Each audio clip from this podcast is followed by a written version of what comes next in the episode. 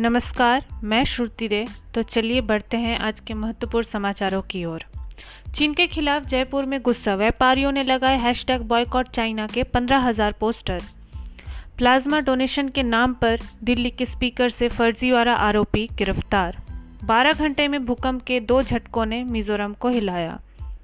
चीन विवाद पर बोली, मायावती एक साथ हो, पक्ष विपक्ष। सरकार पर छोड़े फैसला।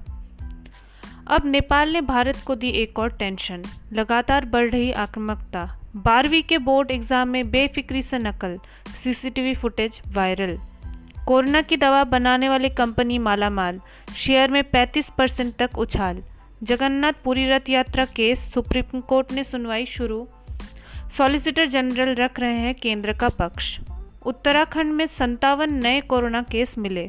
राज्य में संक्रमितों की संख्या हुई 2401 तेलंगाना के सीएम गलवान घाटी में शहीद कर्नल संतोष बाबू के घर जाएँगे, परिजनों से मिलेंगे।